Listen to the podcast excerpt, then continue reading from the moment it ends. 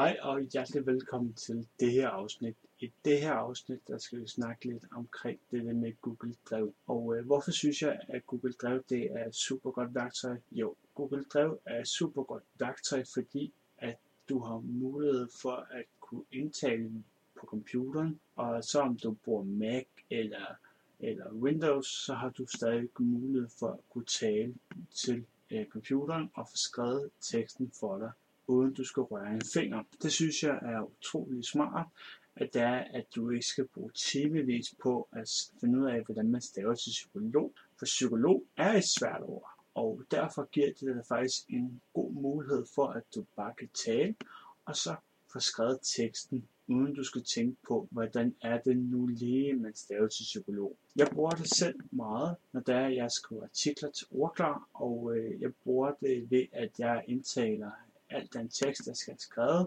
Og det eneste, jeg faktisk bare tænker på, det er at trykke på enter, når det er, at jeg skal skrive et nyt afsnit eller et nyt område. Så øh, indtaler jeg der, og så bruger jeg enter, når det er, at jeg føler, at det tekst, der står der, det er ganske fint. Som der er nok nogen, der siger, at Google, det er jo ikke, det er jo ikke helt perfektion. Nej, det er det ikke. Det vil sige, at nu kan den godt finde på at enten at øh, skrive forkert eller noget helt andet.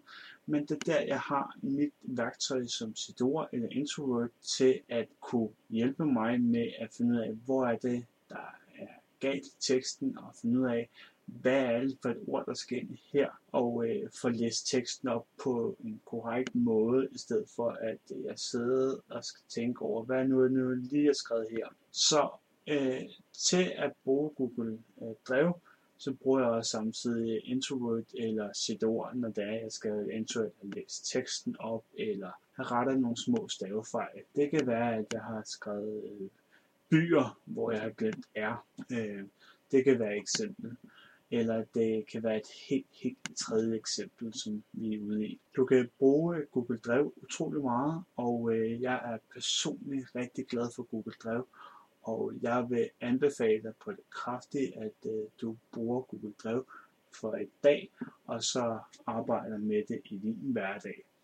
Øh, jeg, bruger, jeg bruger det som sagt også i skoleopgave og en masse andet.